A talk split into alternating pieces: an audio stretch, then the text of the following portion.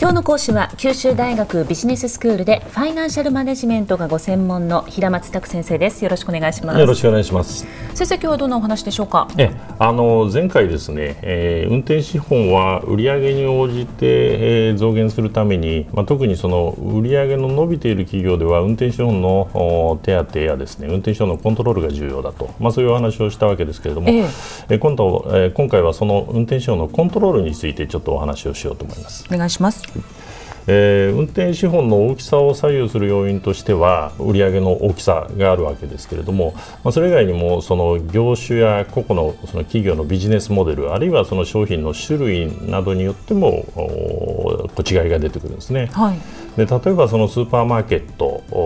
の場合を例にとると、まあ、販売はほとんどの場合現金払いと。そうですね、えー、でしかもその多納資産を抱える期間も、まあ、短いだろうと思うんですね、うん、で一方その仕入れは、まあ、賭けで行われることがほとんどなのででこれキャッシュ循環サイクルが短くて、まあ、運転資本はあ、まあ、少額でこう済むわけですね。えーそれに比べるとその家具屋さんなんかはいかにも在庫期間が長そうですね。そうですねたくさん倉庫にこう商品が眠ってる感じはしますね。そうですよね。で、まあその分やっぱりこう運転資本がかさむんですね。それからそれ以外にもそのビジネスモデルの違いの例としては、まあ業界全体ということじゃなくて、まあ特にその企業が現金販売とか現金仕入れで、えー、を方針としているまあ企業であるとか、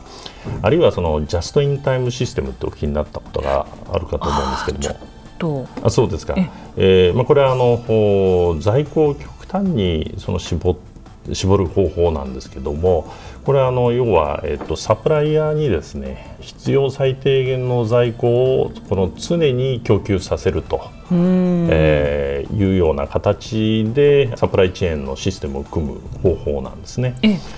えまあ、そういうことを利用している企業なんかがこう考えられるわけですけどもあとそのパソコンオーダーメイドで販売するデルコンピューターのモデルでは、はい、その自社ではほとんどその在庫を持たずにお客さんからオーダーが入った時点でその部品メーカーに対して発注をするんですね。まあ、したがってその運転資本の負担がまあ軽減されると、まあ、いうことになるわけですね。えー、えー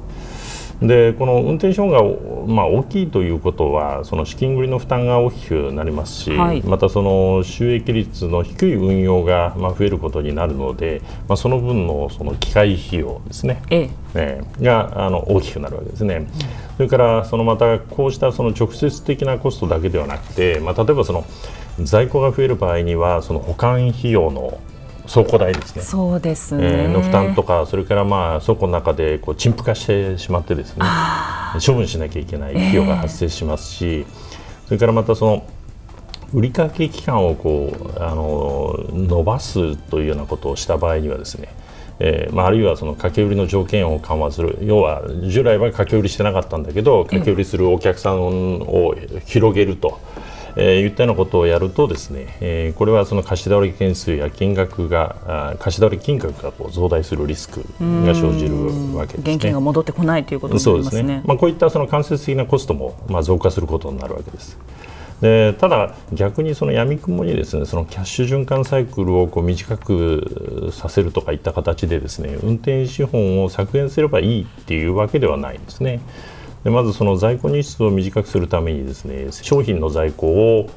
圧縮するとですねそのお客さんの要望に応える十分なこう選択肢が提供できなくなると。あじゃあ例えばあこのタイプの椅子を買いたいと思って、まあ、お店にカタログがあったあじゃあそれすぐ手に入るのかなと思ったらあちょうど在庫が切れててっていうことになったりもするそうですね、うん、えー、まあ、あとあの自動車販売でお客さんのこう、えー、欲しがる色をとあの揃えておけないとかね、まあ、そういったことがあるわけですね。それからまたその部品や原材料の在庫を絞るとですね、まあ、何らかのことでその仕入れが滞った場合には生産停止にこう追い込まれたり、まあ、そういうこともあるわけですね。えーでそれからまた原材料の在庫なんか圧縮するためにはその発注の頻度を上げなければならなくなるんで、うん、そうするとその例えば1回ごとにかかる発注コストみたいなのがあった場合には、まあ、それの回数が増える分だけコストがかさんだりですね。それからその少量ずつ発注すると値引きが得られないとか、はい、売掛期間を、えーまあ、短期化してそのえー、運転手法を削減しようとすると、まあ、例えばその値引き等の交換条件と組み合わせないと、まあ、お客さんがこうあの逃げていってしまうとかですね。で一方その買掛期間を延ばそうと無理な交渉をすると今度はサプライヤーがこう離れていってしまうとか、まあ、そういう可能性があるわけですね。はいつまりその運転資本についてはですね不足することによるよりその生じるコストとそれから逆にその運転資本を潤沢に保有することのコストのまあバランスによって最適な水準がまあ決定されることになるわけですけども。ええこの最適なバランスも、まあ、業界によりそして、まあ、個々の企業により、まあ、あのまたはその商品によっても、まあ、異なってくるということになるわけですね。えー、一方でそのこの運転証のコントロールなんですけども、まあ、あのこれをコントロールするということはその角度の高いコスト削減策にもなる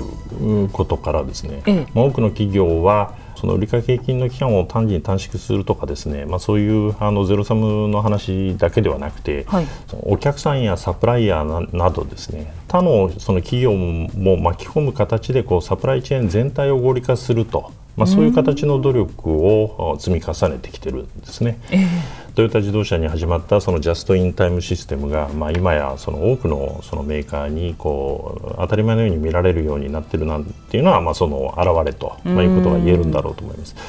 あの一方で行き過ぎた合理化の弊害も、まあ、あの認識されるようになってきているというのもあります。そうですか、えー、例えばその極端な在庫の圧縮あるいはその限られたベンダーへの集約化などですね、まあ、こういったことがその行き過ぎた、まあ、一つの結果として例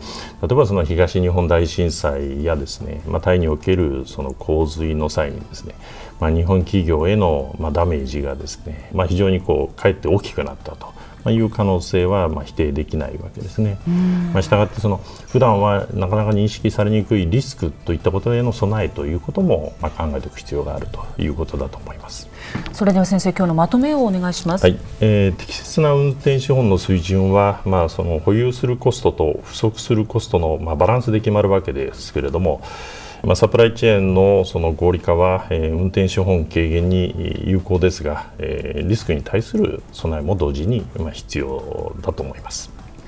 今日の講師は九州大学ビジネススクールでファイナンシャルマネジメントがご専門の平松卓先生でした。ありがとうございました。どうもありがとうございました